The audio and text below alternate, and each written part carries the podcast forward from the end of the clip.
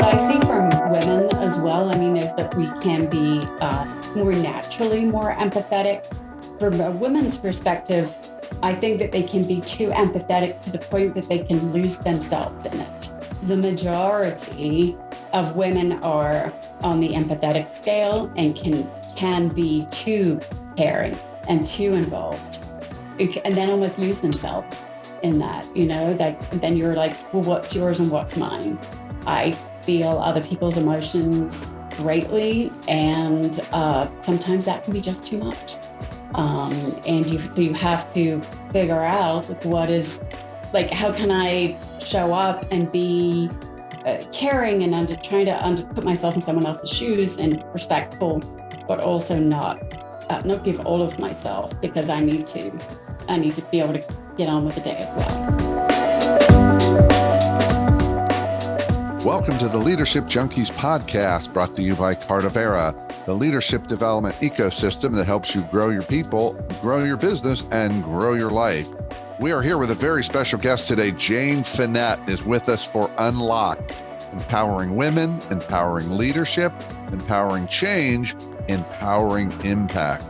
Jane is a passionate advocate for women and girls and nonprofit leaders, especially in the social change and social impact space. She founded an organization a few years ago called the Coaching Fellowship that does just that, helps empower and advance young women social change leaders. She's got a new book coming out called Unlocked How Empowered Women Empower Women. And we've got a fascinating conversation about what are the obstacles for women in leadership how can we break through that, both for women and those who have the ability to empower and put women in places of leadership? And she's going to talk about so many of the blind spots that exist in leadership and ways we can move past them to truly transform leadership for women, for leaders, for organizations, and for change.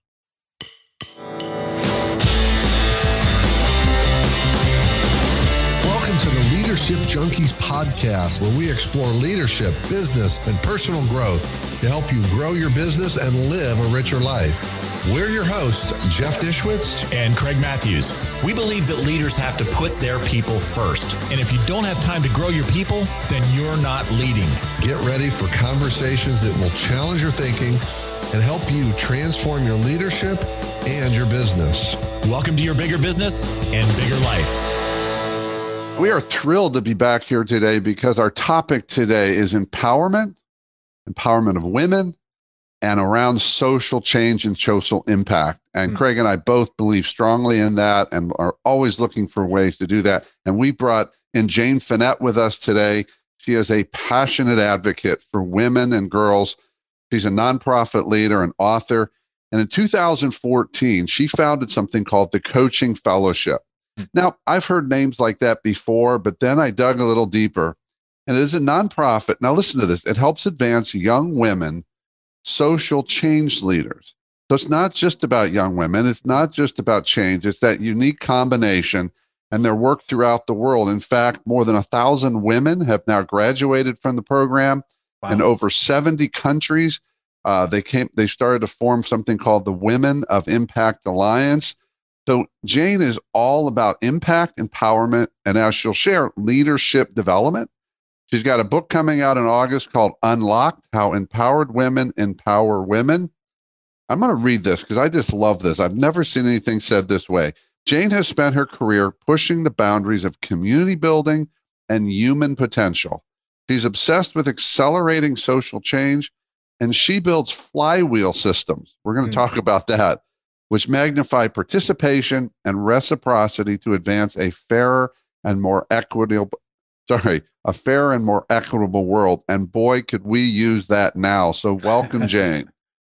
Hey thank you so much uh, jeff and craig. It's wonderful to be here. Thank you for the opportunity to to share more. Absolutely glad to have you. So give us a little bit of the story jane that brings you here today. Yeah gosh where to start? Um, well, uh, yes, as you said, I mean, back 2014, um, a couple years before that, I actually got access to leadership development and coaching when I was an executive at Mozilla, which you probably have heard of, the folks behind the Firefox web browser. Mm-hmm. And uh, I had made it into the executive suite. And uh, suddenly, all of these great opportunities to develop my leadership became available. Hmm. And uh, I'd never even heard of what coaching was. didn't, didn't know it was a thing. It completely cracked my world open. And uh, I thought to myself, two things. Firstly, I think I'm in the wrong job, which I think that happens a lot when people really get to fundamentally work on who they are and their values and what they're all about and to do in this lifetime. So I was thinking, wait a second, I think I might need to do something else with my life. And then secondly, wow, where was this opportunity 20 years ago when I was just starting out? Because I don't have any regrets, but I know I'd have made some very different decisions. And I really wanted that for, um, for other young women, and particularly in the social impact space in the hmm. development mm. sector, where uh, these opportunities to develop leadership are, are really few and far between. Um, so ended up creating the coaching fellowship uh, it, there's a very long founding story that goes with that, which if you're interested, I'll share with you. But it was a, I love to say, you know, it was a happy accident. I wished I could say that I had this marvelous vision. Uh, I had a small vision, um, which with a, a lot of help from a community of people that rallied around us became what the coaching fellowship is today. But it really was a small acorn um, uh, when I first started, as with everything of course. Yeah. Well, Jane, let's dig into that a little bit. You know, you not only decided, so what I heard is you got some development and you're like, yes. wow, this is really cool, but it's later in your career that you get it. But you decided to create this opportunity, these resources for women, young women, mm-hmm. and particularly young women who are in the social change and social impact space. So that doesn't sound like an accident. Tell us why, why, that group in particular. Yeah. Yeah. Oh, well, thank you for asking me that. And well, for many years, I had been uh, a mentor, you know, and had been uh, particularly supporting uh, men and women, really entrepreneurs in the uh, in the impact sector. So people who are uh, not actually not necessarily building nonprofits, but they're they're building for-profit businesses, but with a with a, a social impact. Uh, mission. And um, my uh, much of my career had been around community building and uh, how to create systems where uh, someone will contribute, which helps to the contribution, the greater contribution, which encourages more contributions, and so on. So I I do like to call them sort of flywheel uh, system. So I had been mentoring many folks in the in the social impact sector about how to really engage community and um, uh, um, participation in, in, organizations. But when I got access to coaching, I I was blown away and I realized this is something which I think still today, I mean, there's definitely growing, there's more appetite and more understanding what coaching is. Uh, but this was, you know, going back you know, seven, eight years ago, um, it's not something that people have ever heard of. And certainly in the impact sector, it was, there was nothing. I mean, mm. absolutely nothing.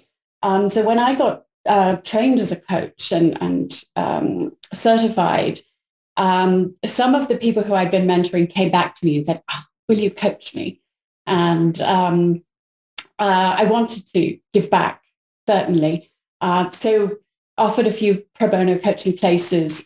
Um, and uh, I decided that I would put together a small application form. Um, wanted particularly to help the, the women because um, you know I there was a lot of uh, conversation at that time in Silicon Valley. This was you know sort of 2014. The diversity debate had been mm-hmm. cracked open at that at that point by a young woman called Tracy Chou, which I'm not sure if you've ever heard of her. She was this young Pinterest engineer who ended up becoming one of our fellows in our second program. But she had started a, um, a blog post which encouraged other Silicon Valley companies to blow the whistle on um, how many women were really in leadership positions and engineering positions, technology positions in Silicon Valley. And so she that was just happening at the time. So I, I, I had a very strong lens on women's access and um, and a, a holding a question in my mind of what would happen if women, if young women got access to coaching much earlier than they did. Um, because we know that when they get later in their lives, they will um, uh, hit hit glass ceilings, but also start to have a lot of internal debates about their worth, about mm. um, so they're they're hitting systemic bias, but then there's also a lot of internal confidence issues and and, and so on. So um, so I chose women. I chose the impact sector because it was something which I knew wouldn't generally have access to this. Um, and about 41 women applied to be coached by me in five days when I put that out on my blog. And wow. um, it doesn't sound like a small number, but I honestly thought it would be half a dozen women, you know, that had been poking me for a few months. And um, and I, I was overwhelmed. And so I went back to the folks who I trained to coach with and said, Hey, like, would you be willing to coach these wonderful women for um, pro bono? They came from 12 countries. They were wow uh, across East Africa, you know, uh, working in um, water space, in uh, renewable energy spaces. And uh, 16 of us said yes, that included myself. And we gave everyone a place because it wasn't a thing. And um, uh, so you can tell, do the math. We took more than one woman each. And, uh, and off we went. And I thought, I was like, okay, I'm done. That was great. That felt good. Nice to help out. But over the course of um, six months, more young women in the impact sector kept coming back to me and asking when I was going to run another program.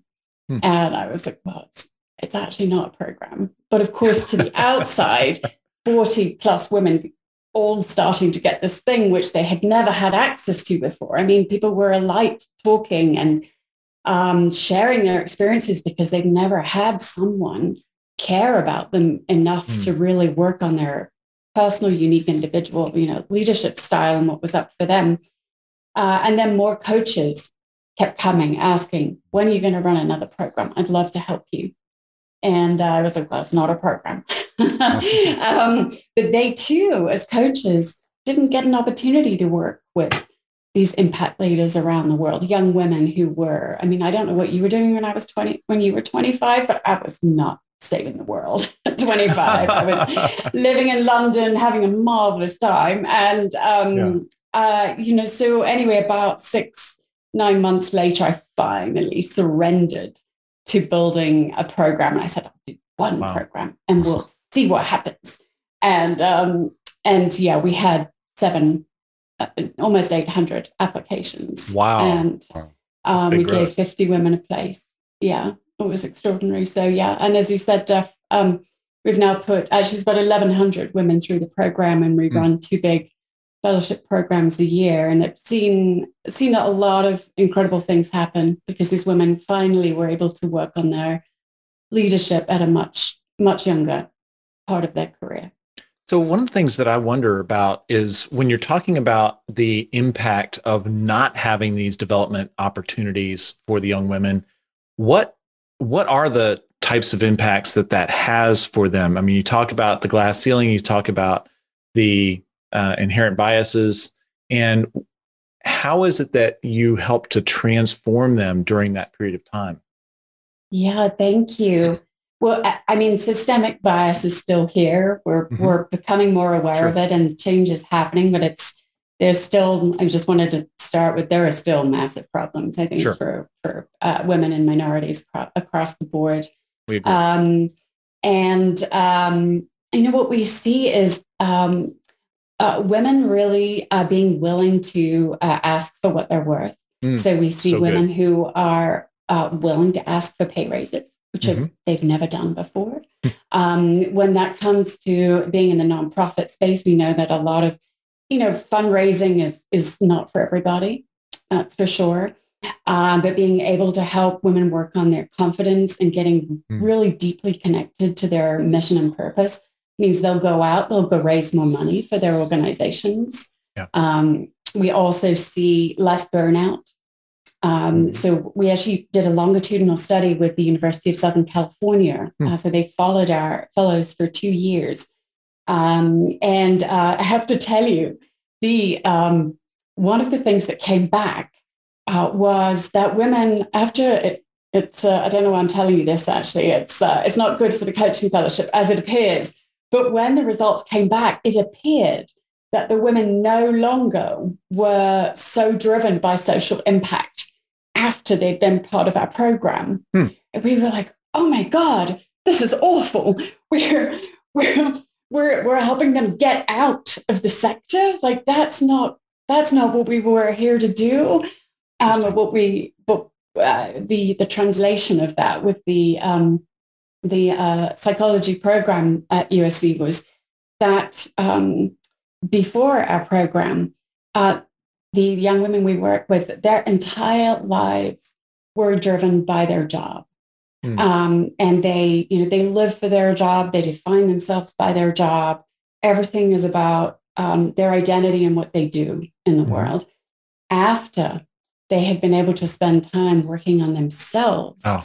um, then they could see oh, there's more here. There's more. I am more than just my job. Oh, and that is fundamental, absolutely fundamental. And, you know, like uh, who I, um, like, I don't know, everything from what I do for sport and who my family are and my cultural heritage and all of these things. So I am no longer defining myself by this one piece, which means that they were more, uh, you know, they had some objectivity and were not going to burn out. Uh, well, the, the, the idea is the thread was then they would, there was more to life, you know, than their, their job. Mm. Um, that was incredibly powerful. It was, a, it was, uh, when I got the results back, as I said, we were just like, oh dear. That's true empowerment. That's awful. Hmm. Yeah, thank you. Yes, Craig. I I think so. Yeah, super proud of that. So Jane, it's interesting.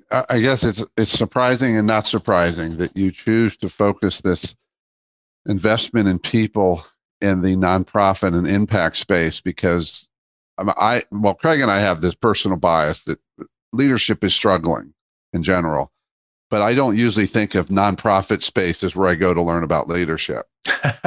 I know some people who are great leaders in the nonprofit space, but they really stand out hmm. because there's frankly a lot of just caretakers, in my opinion, in this in that space. So, not surprising. It makes sense, uh, and it's interesting.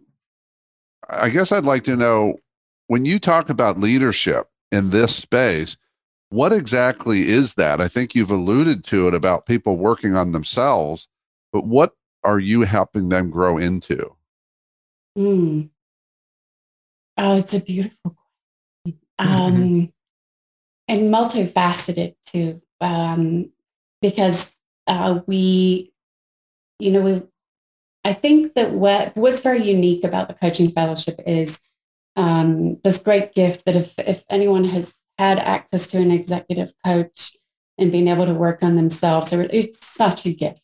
It really is when you. I mean, I drank coaching Kool Aid. You can tell, but um, the um, when you get to work on you and the coach gets to work on you like wow like that's that's really it's really a true gift i think and so much of that is about you know leadership for me leadership of self um, so i'm you know uh, how am i showing up in the world? Um, and um, uh, am i uh, am i living my life on purpose? Am i living life according to my values? Am i um, what is holding me back? Um, so I can get clear on that so that I can keep stepping forward. It really, and I'm sure uh, you talk about this all the time, is that when one gets to a point of knowing oneself so greatly, then we're uh, we're just compelled to help every other living thing on this planet also reach its own potential. Hmm. And these are women who are already doing, you know, they're already driven by the industry, right? Driven to to help and and you did you said care take deaf and it, it's it's true i mean they they are they you know i think there's so much more power than in enabling more people to come forward whether that's the, the communities they serve or their team members so then it becomes about leadership of of leadership of self leadership of others um, but it's gosh, I could just talk for hours on this. So just talk for it. Look, it sounds almost to, like it's it's the way you're talking about it. It sounds like almost like the self care aspect of of getting a massage. But we're getting a massage for our lives. Whoa. Because you have to Yeah. step out of yourself and say, you know what, I'm going to treat myself. I'm going to accept that that somebody else can help me. Yeah. Yeah. No, it's uh, that is that is true. Though there's a I think there's a part um no, that's right. That's right. Yeah. I think um you know it has to start with yourself and um and that willingness to be to be vulnerable to look deep into into yourselves like that that takes a lot of a lot of courage. But Jane, my guess is if some people heard you or saw about the program, if they were willing to be their version of honest, they would say something to you like, you know what, this sounds more like personal development more than leadership development. Mhm. Because there's a lot of people in this world that they that's how they see this. It's not about leadership. Leadership is learning the tools and tactics. So what would you say to that person? Yeah. Well, you know, I mean, I think it's a both and actually. I mean, you know, I like to say that what we do is we do whole person coaching uh, Mhm. because, you know, you're, if that's personal and professional development, you're not, you're still the same person when you go to work, right? And so whatever is going on for you in your personal life is going to affect what happens in your professional life. Oh, and vice versa as well. So for me, there's no difference. It is just all about you, you know, and who you are in the world. Um, and um, when I think about leadership, I mean, uh, I've said this for a long time. So um, leadership means different things to different people, right? It's kind of like a, a tofu word. Just takes on whatever flavor sauce you put in the. I'm a vegetarian since my whole life, so you know, and so yeah, I I really like the people who are like, this is all about the tools and things, and like, I'd really love to sit with them and and kind of broaden their perspective and their horizons because I think we can all be leaders. We don't need to run an organization or a team or even a project, right? Um, to show up in in our families as um, someone was an example of living your best life, of um, living your life on on purpose. Um, Karen Kimsey House, she's the founder of, uh, co-founder of the Coaches Training Institute, uh, or the Coactive Training Institute, which it's called now. Uh, and she says, to, you know, to live your life as a on purpose is a radical act. And you know, when I think about leadership, I'm like, wow, like those people who are actually willing to be true to, I mean, was the thousand year, you know, to yourself be true, you know, is um, it, it, you know, they're as much leaders as Fortune 500 organizations and Bill Gates, you know, like, um, yeah. Well, let's let's talk about you, you talked about early on the biases, some of the systemic issues, the challenges that women face. And my anecdotal evidence walking through this life is in the nonprofit space. It's kind of funny. People say people in nonprofits don't make any money. I know some people that run nonprofits that make incredible money. Uh, nearly all of them are men. So the lar- my experience is the larger institutional nonprofit organizations, many of them are run by men. They're the leader, they're the leaders. And where women are showing up in this are the entrepreneurial startups, they're smaller organizations. Are are we seeing a change in that yet, Jane? Um, I think it's slow. I really do. You know, part of it, um, and this is across, I know you, you said specifically the nonprofit sector, but across the for-profit, um, there's something they call the broken, the broken ladder, um, which is um, young women not being able to get their first leadership opportunity. Um, so uh, the statistics are uh, basically uh, for every um, for every 10 men, only seven women will get their first leadership position, which it doesn't sound like a big gap. But if you actually look at for Black women, I think it's something like um, uh, 50 something percent. And for Latino women, it's even, it's even less than that. Um, so um, we think, I think there's a lot of focus on trying to get more women into positions, senior positions in uh, the C-suite and vice presidents and all this. But what we're what we're really missing is and, and in this, I don't always believe this is a pipeline issue for, for women. There are plenty of capable women out there, but I do believe the broken ladder where is that really is a, a pipeline issue because if there are less women getting their first start, that means that whole mm. trajectory is inhibited. And gotcha. I we see that in the nonprofit space for sure. Because there's a lot of women who want to be in this sector. They are caregivers, they are motivated by education and healthcare and you know the environment just you know more naturally perhaps and um, uh, and then they can't they, there are very few leadership positions in the nonprofit space as well um, there's a lot of a lot of doers and you know the management uh, roles aren't quite as um, uh, there aren't as many than in than in the, the for-profit sector uh, but that that initial start for me is where uh, I'd like there to be more focus, particularly in the nonprofit space. And that is not changing yet. Guessing from the way you're describing it that a lot of the women in your program are working in impact organizations that are in early stages um, because they're younger women. And I'm just going to guess that culturally, young women are not getting invited to lead more established nonprofits. That's my guess established nonprofits that are tapping, you know, women in their early 20s, for example, to lead no, them. Right, right. Thank you. Thank you for the for the reminder. Um, and yes, and you're quite you're quite right. Yeah. Um, so uh, we definitely have uh, a lot of incredible uh, impact entrepreneurs. Um, you know, but it's very interesting because we've been doing this work now for uh, for seven years, and if I take a woman like um, uh, Sheila Warren. Uh, so Sheila Warren was one of our fellows out of the Bay Area, San Francisco Bay Area in 2015. At that time, she was kind of like the vice president of partnerships at a relatively small nonprofit called TechSoup Global.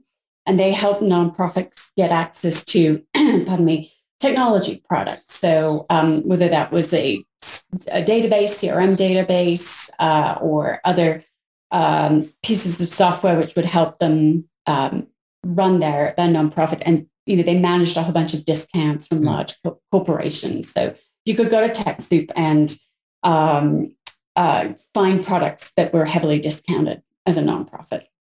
So she did that. Um, she is a woman of color. She's three children and um, uh, continued to do extraordinary things. And then just a couple of years ago, um, joined uh, the World Economic Forum as their uh, head of blockchain. Um, so she did a career pivot and um, we'll credit Coaching Fellowship to her stepping deeply into her leadership as mm. uh, a woman of color, as a mother, and as uh, someone who um, uh, is really kind of owning it in the field of technology and impact. Um, so um, you know, when I think about her now, she's in this influential position. So what we don't, you know, it's hard to see it right now when we work with a woman who's in her late 20s, let's say. But I'm curious, and we're just in the middle of it now. Like, what happens 10 years later? Hmm. You know, what ha- because they they are uh, focusing on their own growth and stepping even more deeply into their leadership, and now they're getting noticed. So mm-hmm. it does take some time, but I, I mean, I'm seeing glimmers of it. I couldn't say, I couldn't put my name on it, but of course my wish is, and this was the whole point of starting Coach Fellowship, was the younger someone is when they can get access to themselves, then the trajectory will change later on, and they will wow. get tapped for for these roles. This is amazing. I, I guess I have have had a very different perspective over the last week because my son just told me he's he's getting married, and so oh, his his future bride is a um, is a woman of color, and so just looking at the opportunities that she's going to have now i'm i'm listening with a different set of ears i think because now i want to make sure that she has access to everything that we're talking about. You know it's it's been kind of a little bit at arm's length before but now it's it's coming a lot more real. So i really appreciate the work that you're doing. So when you're talking about somebody like that how how can we help her get the kind of support in leadership that she would need. Mm-hmm. Absolutely. And uh, just to uh, be clear, as a woman of color, Craig, mm-hmm. yes.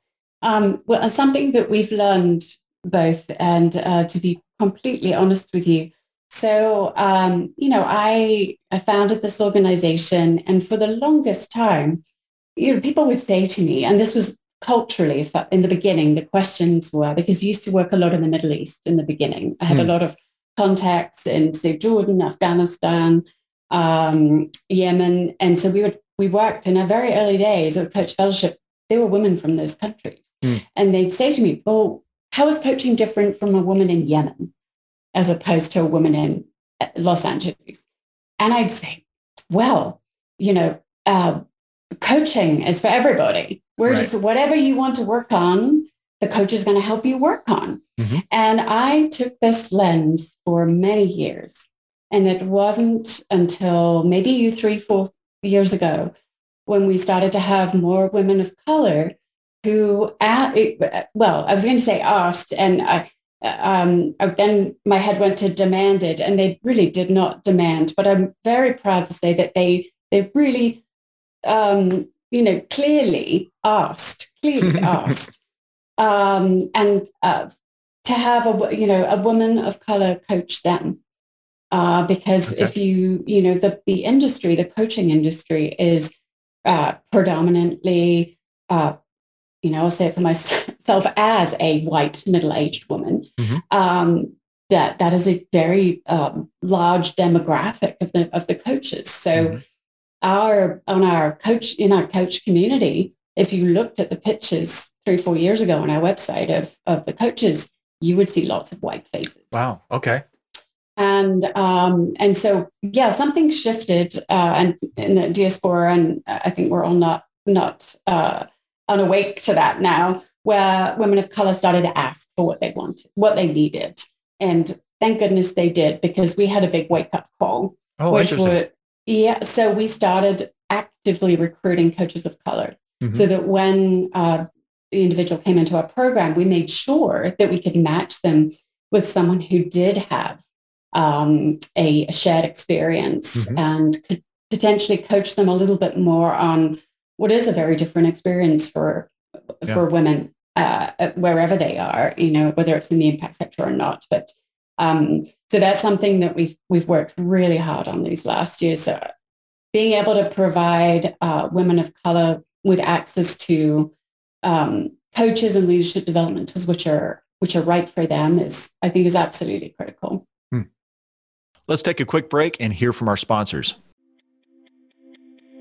If you enjoy the Leadership Junkies podcast and you want to grow your leadership, we have a new course for you called Become a Confident Leader. In this course, we will share some of the keys to becoming more confident in your leadership and also to become more impactful. Go to cardavera.com slash confident to find out more. See you on the inside. Welcome back. You know, we're talking about nonprofit and impact space. And as I listen to this, Jane, it feels like we have different kinds of organizations, but the same leadership challenges. And that it's certainly about access, especially for earlier stage women in their careers, that they're not getting offered that generally. Mm-hmm. But I also know, and I won't name names, but I was recently talking to a friend of mine who works in the nonprofit space he's a very strong leader. And uh, there's an opportunity coming up to lead the larger organization. And I said, Well, why don't you pursue that? That seems like you. And he said, No, they've already decided who that's going to be. And I said, Well, who is it? He said, Well, it's an internal person. It happens to be a woman who's older, uh, probably in her 50s. And I said, And she's currently the COO. And I thought, now, for me, yes, I can see CEOs. You know that uh, when I see COO, I don't always think of the the CEO. I just don't. That's not my natural progression. And I said, so how do you see that happening? He said, well, I think it should go great, except she has no empathy, no ability to communicate with people. She's horrible at building relationships. What? And they think she's amazing because she's an executor, mm. literally. And I thought, I, sort of, I just sit here and go, oh my God, the blinders. And so to me, it could be a nonprofit, it could be for profit. I hear you talking about pe- women working on themselves, empowering themselves. What are you offering them typically on the tools side? How are you helping them grow on the tools side, that and both, to be better, more impactful leaders? Uh, just a quick sidebar on your on your colleague. Did you mean his blinders or her blinders? Like, is there some bias? And because there's a double bind for women where Selection. they're kind of if they're if they're you know assertive, they can like it comes off as aggressive. And so, uh, knowing this person, I would say um, I, I thank you for bringing that up. I would say that's uh, this is not a, a powerful, assertive woman. This is somebody who lacks empathy because I think he would see that gap. Yeah. And and and to be honest, knowing our culture, very possible that that's not how she started because as you know there's a mm. good number of women who said i'm gonna if i'm gonna succeed i'm gonna lead like men it's the only example they had That's and those are horrible, and many of them are horrible examples right they're horrible examples no it's yeah. true no it is it, um uh right thank you thank you for saying and you know on the tool side um so we are uh we're predominantly focused on the the kind of the inside out game mm-hmm. um, right. so uh, so it's less, um, you know, teaching you how do you be a, uh, looking at it in the workplace setting, more like how would you be a good leader, which is uh, make sure you do one-on-ones with your direct reports and make sure they they have a development plan for themselves, you know, and uh, so uh, very critical, but that's not our core competency as an as an organization. So they are much more the the kind of internal tools of um, you know, understanding um, uh, again back, which you might have said was the more personal development, but more the uh, okay, so I'm having a re- I'm being reactive right now. So, um, and first of all, tool number one, understanding you're being reactive. Very important. Just catch yourself just for a hot minute, and then um, and then be able to unpack, of course, what what is that like? What why am I being triggered? And so um, I, you know, I, I think it's so hard to to. I, I really appreciate people who teach empathy because I'm like, gosh, I just I that's like a life project, surely. Uh, because if you're if you've not got it at the beginning, like I feel like you have to have some kind of catastrophic event to get all mm. humble, or or of course, is you know, nature wants all different kinds of people. Is that you're more left brained, and I know that's all taboo talking right right brain, left brain stuff. But, you know, we do need more people who are, as we need also need people who are the executor. God, I hate to say that in air quotes, executor. Um, you know, it's it's uh, being able to understand one another's differences and our kind of uh, appreciating some of it, but that also needs her to come back and appreciate too. So I know I'm circling around your question on tools that um, yeah, not so much like the hard, hard and fast roles of leadership yeah. from our side. Yeah. Well, you talked about empathy, and I love the topic of empathy because I think it's uh, one as we, Craig and I have had many guests talking about how confusing it is. And one thing that I hear regularly, and I and I've I've put an end to it. I, I put a hard stop to it now. People regularly say, "Yeah, I know empathy is important, but you've got to be careful you're not too empathetic." and I have a hard pushback to that and say, I don't agree with you at all. I think it's not possible. You cannot be too empathetic, but you can mm-hmm. be you can be too compassionate in the sense of not making the decisions you need to, not having the conversations you need to. But in their mind, and I think this is the dangerous part, they equate. I have to be able to have that direct, honest conversation with you, make maybe set a hard boundary and that's why I don't want my empathy to get too far. Well, no, those hmm. are two different things. So, talk about empathy, hmm, what it is and what it's not in leadership. Yeah. yeah. And you brought up uh, compassion too. So, yeah, I think people do get those muddled. muddled up. And uh, what I see from women as well, I mean, is that we can be uh, more naturally more empathetic.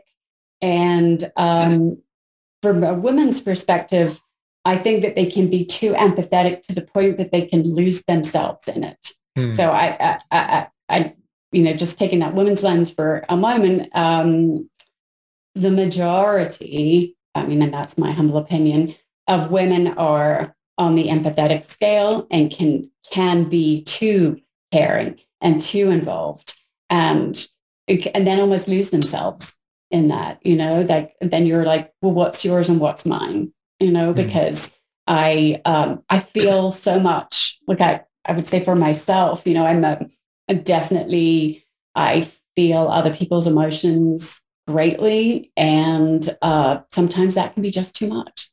Um, and you so you have to figure out like what is uh, like how can I show up and be um, uh, caring and under trying to under put myself in someone else's shoes and respectful, but also not uh, not give all of myself because I need to I need to be able to get on with the day as well.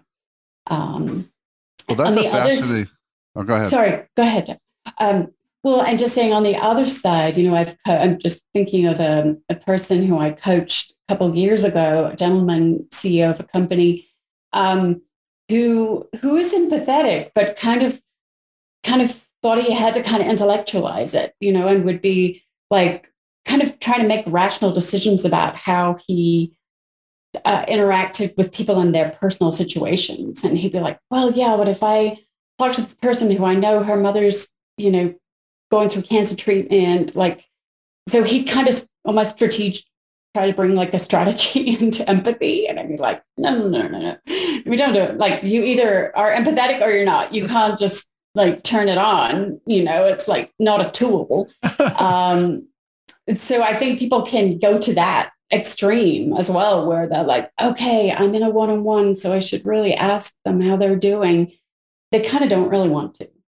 We had one story from from a podcast guest where he talked about a person that he worked with who clearly doesn't have the relationship building natural side of things. And so he figured out, hey, leadership is all about relationship building. And relationship building is about actually spending time with other people and caring about them and so forth. And he just put on his calendar, these are the things that I need to do. I need to spend time with these people this is what I have to do to be an effective leader.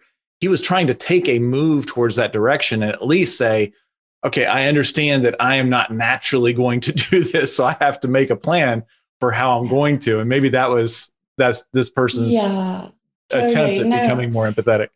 Yeah. And is I mean, and isn't that wonderful actually? Yeah, that that yes. you know, that recognizing that this would be this would be helpful. Um, I, I just remember in those early days, I think I try not to be judgmental, but it was sort of like, okay, yeah, uh, it, it's you know, it, yeah, it's easier for some people than others, but at least they're trying, which is yeah. huge.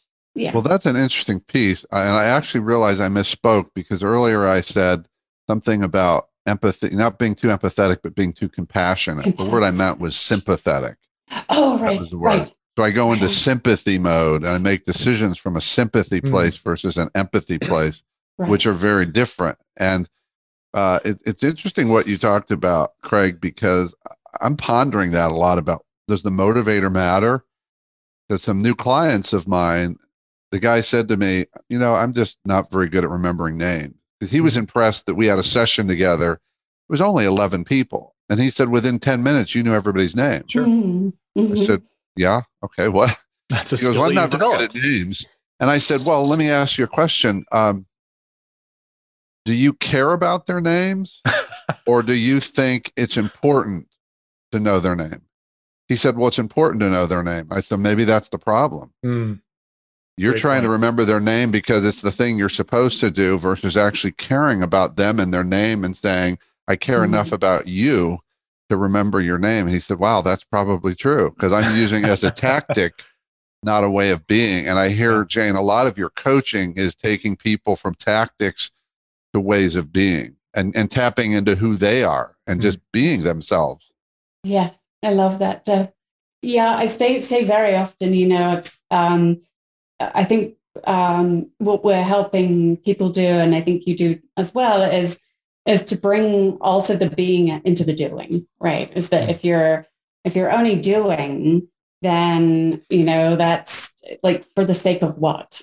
Um, but right. if you're and if you're only being, well, that can be a very nice intellectual, you know, stimulating conversation with no action but we do you know being able to bring the being and the doing together when you can become more conscious of who you are when you're doing something and your impact then there's this um uh deep in the learning forward the action deep in the learning forward the action right? Where it's this rhythm of um it feels much more fluid and natural and yeah more alive more human. Let me ask a question from as the non-professional coach here. I mean, I've been through coaching training and so forth, but that's not what I do on a regular basis. I'm more on the consulting side. So both of you are coaches and we're talking about empathy and kind of sh- shedding the different or showing the differences between there's empathy and being able to make decisions and there's this place and I think the fear comes in, okay, if I get too close to this person, I won't be able to be objective if I get too close to this person, I'm going to be making a decision that's for that person rather than what's best for the company or what's best for my career. Is that what we're really talking about here? Hmm. Well, I have. I'm going to jump in because something popped in my head. Yeah, okay. uh, I, I, believe that part of the problem is they believe they're objective already, and the okay. truth is they're not. okay. People think they're that people love to believe they're objective, and if I go over here, I'm no longer objective, and they're not really objective. They're so okay. Mm-hmm. layered with biases and and unconscious biases and judgments. Now that's how I would approach it. So I'm curious to hear what you have to share, Jane. Yeah, it's so interesting because you know the the business of you know business is really people right? Mm, and I'm just yes. like, when are we going to finally understand that? You know, You're like, okay, you have all these people working for you, and they're the ones doing the work, and yet it's your business objectives. I'm like, yeah, right. it's not going to happen with all these, you know, these folks don't, you know, feel appreciated and you know get to thrive and all these good things so i yeah it just it breaks my heart sometimes when i you know, when I would contemplate something like that, because I'm just like, God damn. Yeah. And you wonder why we still have problems. And I just saw someone post the other day on LinkedIn about how, you know, uh, HR, uh, human resources or people manage, uh, uh, um, leaders and so on, uh, are uh, kind of being sidelined still, you know, and they're, I think the comment was, gosh, if your head of people doesn't report to your CEO, like, think about that you know, right. like, um, and uh, so sorry, sidetracking a little bit there, but um, yeah, I'm like, gosh, like it's uh, it's all together and it's not an either or. I want you to repeat that that phrase that you talked about a little bit ago when you when you started getting getting your energy up. What was that that you said again?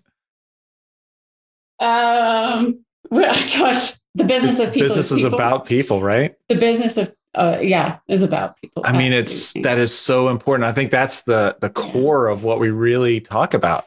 You know, is when you're in a when you're a leader, you have to work with people. Hmm.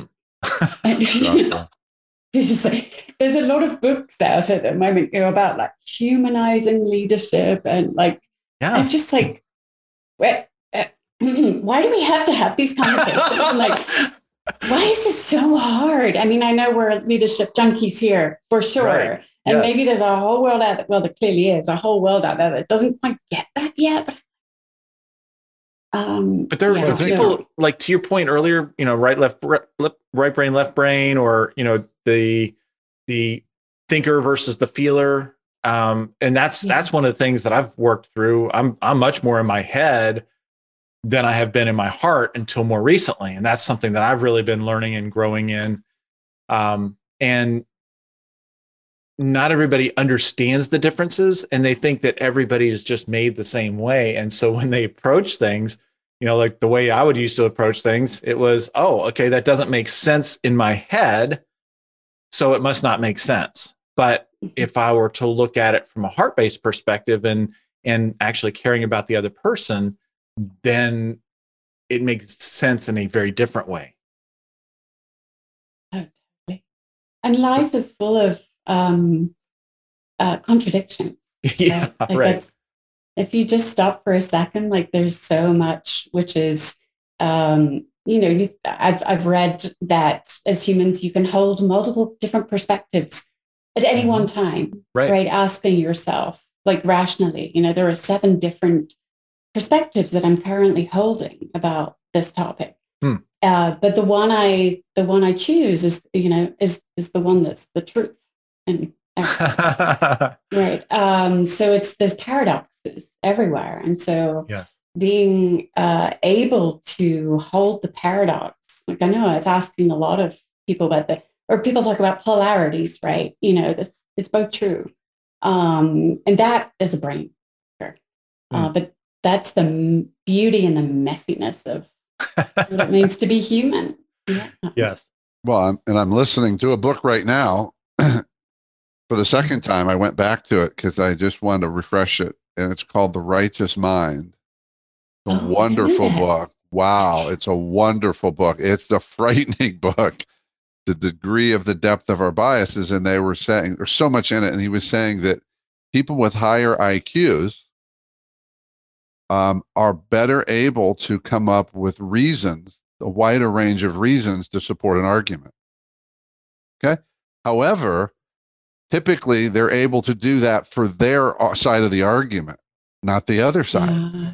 So they're always trying to find these correlations, and there's so much in there about, you know, I, I came away listening this morning about confirmation bias. And I mean, I'm just sitting here, my head wants to explode of I want to send something out to invite the world to send me any evidence, any evidence that there's no such thing as confirmation bias. Because if you accept that it's there, we can change this pretty quickly. But people Yeah. think they don't have it. And that's the confirmation bias. you know, the ultimate, you don't know what you don't know. It's the most giant blind spot on the planet, I believe, in leadership, is this belief that what they believe is true Mhm. versus Mhm. being open to the possibility that they're missing something. Come on. Yeah. Well, So but you- what a thing you're asking, right? I mean, as as a leader, you know, maybe of a company that is 25,000 people, you know, and you're supposed to have all the answers, right? Um, and being willing to to put oneself out there and say, help me. You know, where am I blind? Where am I, Mm. you know, what how else can I see? Like, wow, like that's um that's some pretty special leadership right there. And Yeah. gosh, do I wish that for for everyone who's uh, who who has that kind of responsibility. Well, I would like to follow up, Jane, on something Craig was talking about to get your take on it. There are probably thousands of assessments out there, and Mm. there's right brain, left brain, you know, there's this, I'm a thinker, feeler, all these things. And the one concern I have is that we can fall into the trap that we look at the assessment and determine that if I'm this, and that's my mm-hmm. natural state, in order for me to be over here, it's this huge lift.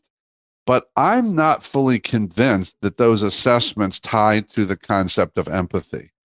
Hmm. Like someone who says, I'm a thinker versus a feeler, therefore I'm less empathetic. I don't buy that at all. I know people who are thinkers who are very empathetic.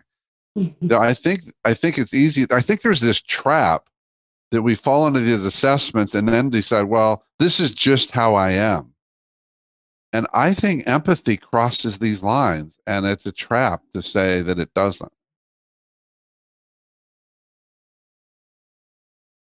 So I'm so on the assessment side. Uh, I I mean I think it can be useful, you know, especially like with giving voice and sort of names and an ability to self reflect. But but like there can be like this over rotation as you're you know then you you're kind of in a box and we should never we're far too complex uh, individuals to be in one, any one box and I, I do agree with you too that the the um ability to change like I, I know there's like i don't think you can change your values you really don't might some might become more obvious to you as you live go through your life, you know. Um, but ultimately, you know, if we have a desire to uh, become better at something or uh, who have an interest in something, then humans are are amazing. Like they can uh, change and adapt. And I mean, we've been doing it for millennia. Um, but it is more, am I willing to? Do I want to? And to to what? Right for the sake of what?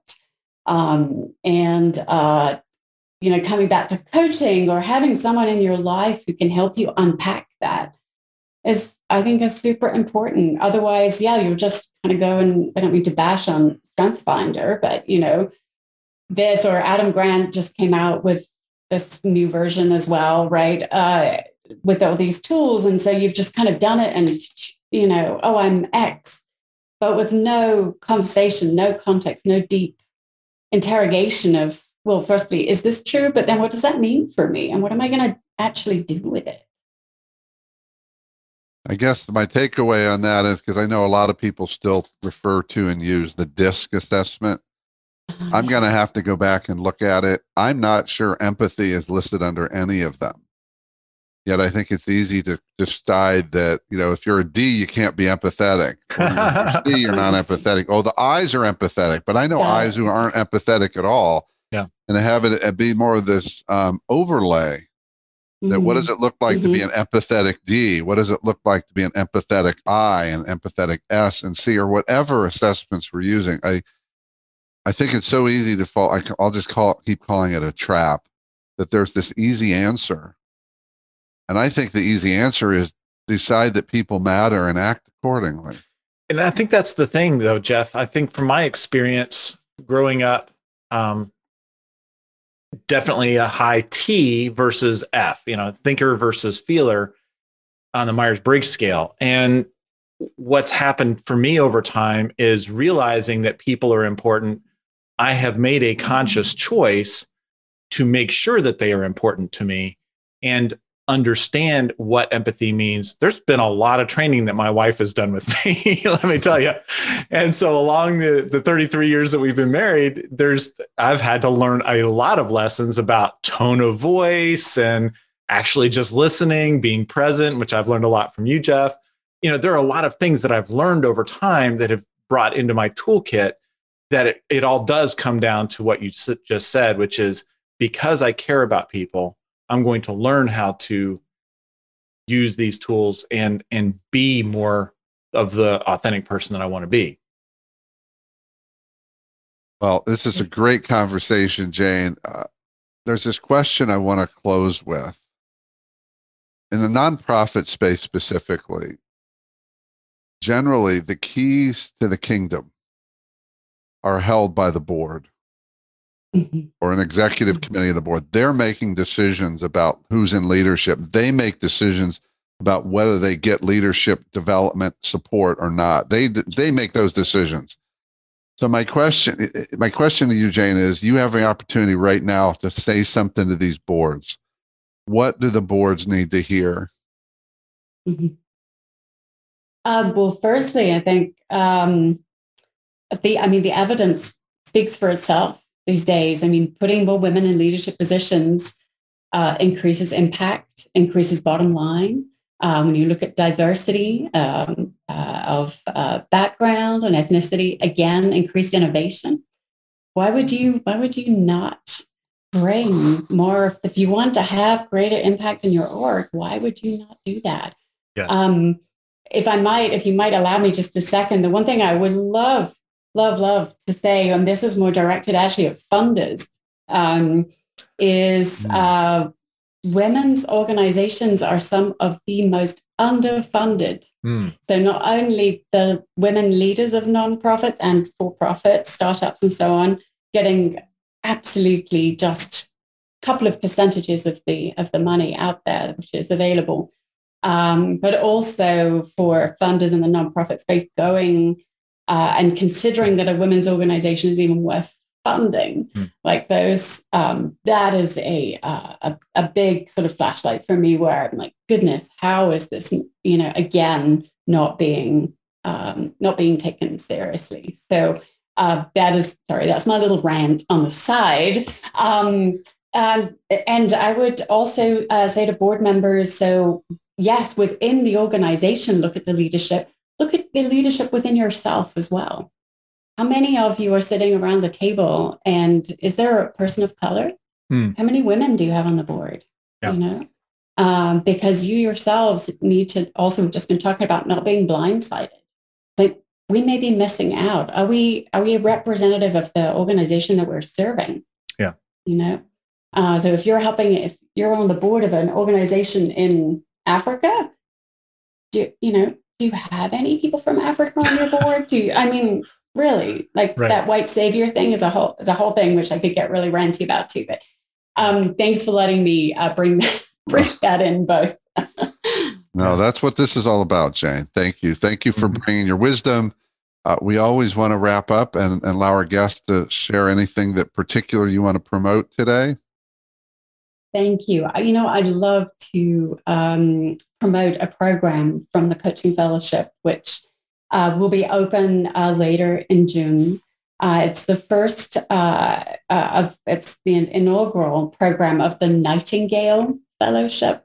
Hmm. We were very fortunate to uh, get some funding from Jack Dorsey's nonprofit Start Small to build a a coaching program which is serving um, direct practice professionals. So these are young women leaders working on the COVID front lines and in COVID recovery. And so our applications will be open uh, June 21st. So if you know a young woman who's been working supporting um, in a direct care capacity, which is kind of, that means kind of touching someone, actually physically touching, whether you're a, working, you know, you're a healthcare practitioner, you're a homeless shelter person, you're a food bank worker. Um, uh, this is a fellowship that would be open to you. And the program is all about uh, helping you um, build yourself back stronger. We're so grateful to everything you've been doing, and um, uh, we're trying to create an opportunity for self care. And um, they're already resilient, that's for sure, but they're being able to recover and come back stronger going to take some work. So um, thanks for letting me share that. And that's it. Um, our website address is tcfs.org. tcfs.org. So we will share that. And what is the best way for people to connect with you, Jane? Oh, sure. Um, so LinkedIn is, you know, just super easy. There is only one Jane Finette, which of course there's only just one Jane Finette in the world, but um, um, you'll easily find me. I'd be delighted to uh, to hear from you. Please, if you do connect, just drop me a little line, you know, of, of that you heard me on on your podcast. That would just be great for some reference. And yeah i'd love to connect. Wonderful jane. We always wrap up with a question or two. And uh, in the interest of time i'm going to just close with this question for you. Talk to us about an impactful role model for you who was that and what was the key to that thank you thank you for asking me this and i, I I have to tell you, it's it's Mitchell Baker.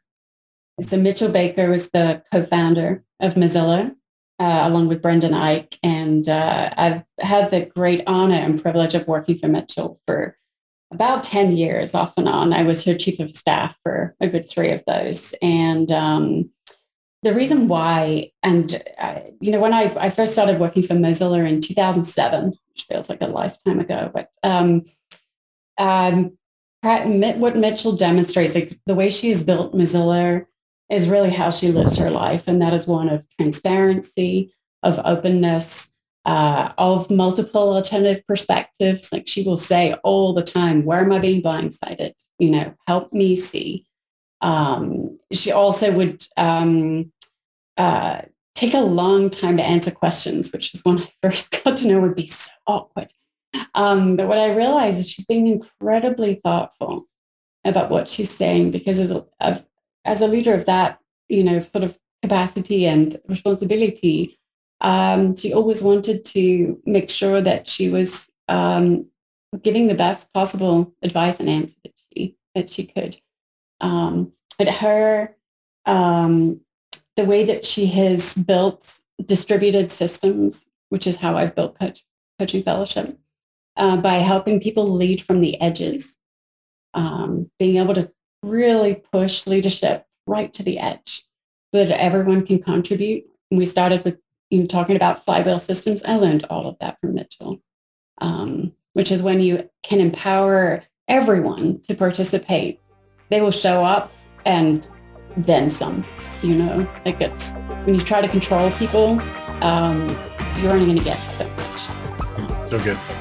Oh, well, thank you, Jane. Thanks for being here, for sharing, and most important, thank you for the work you do in the world. Mm, yes. Thank you so much. Thank you for the wonderful opportunity.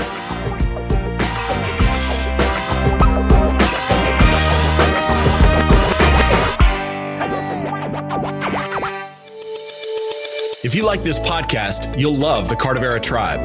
The Cardivera Tribe is a community of growth committed leaders who want to connect, engage, and grow themselves, their people, and their businesses. Cardivera is a leadership development ecosystem with training, coaching, assessments, and events to challenge you and help you grow.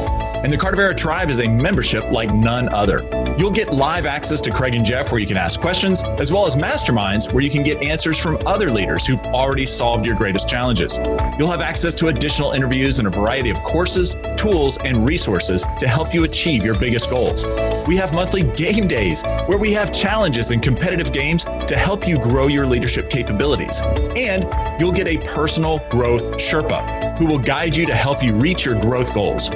To find out more, go to cardivera.com. That's C A R D I V E R A.com. See you on the inside.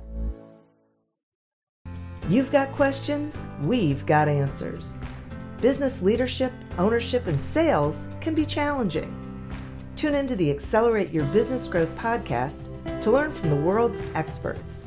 Join me, your host, Diane Helbig, as I chat with people who have expertise in various areas of business. You'll enjoy the lively conversations that are focused on providing you with the ideas, tips, and suggestions you need to realize greater success. Get what you need for your business when you need it from the people who have the answers.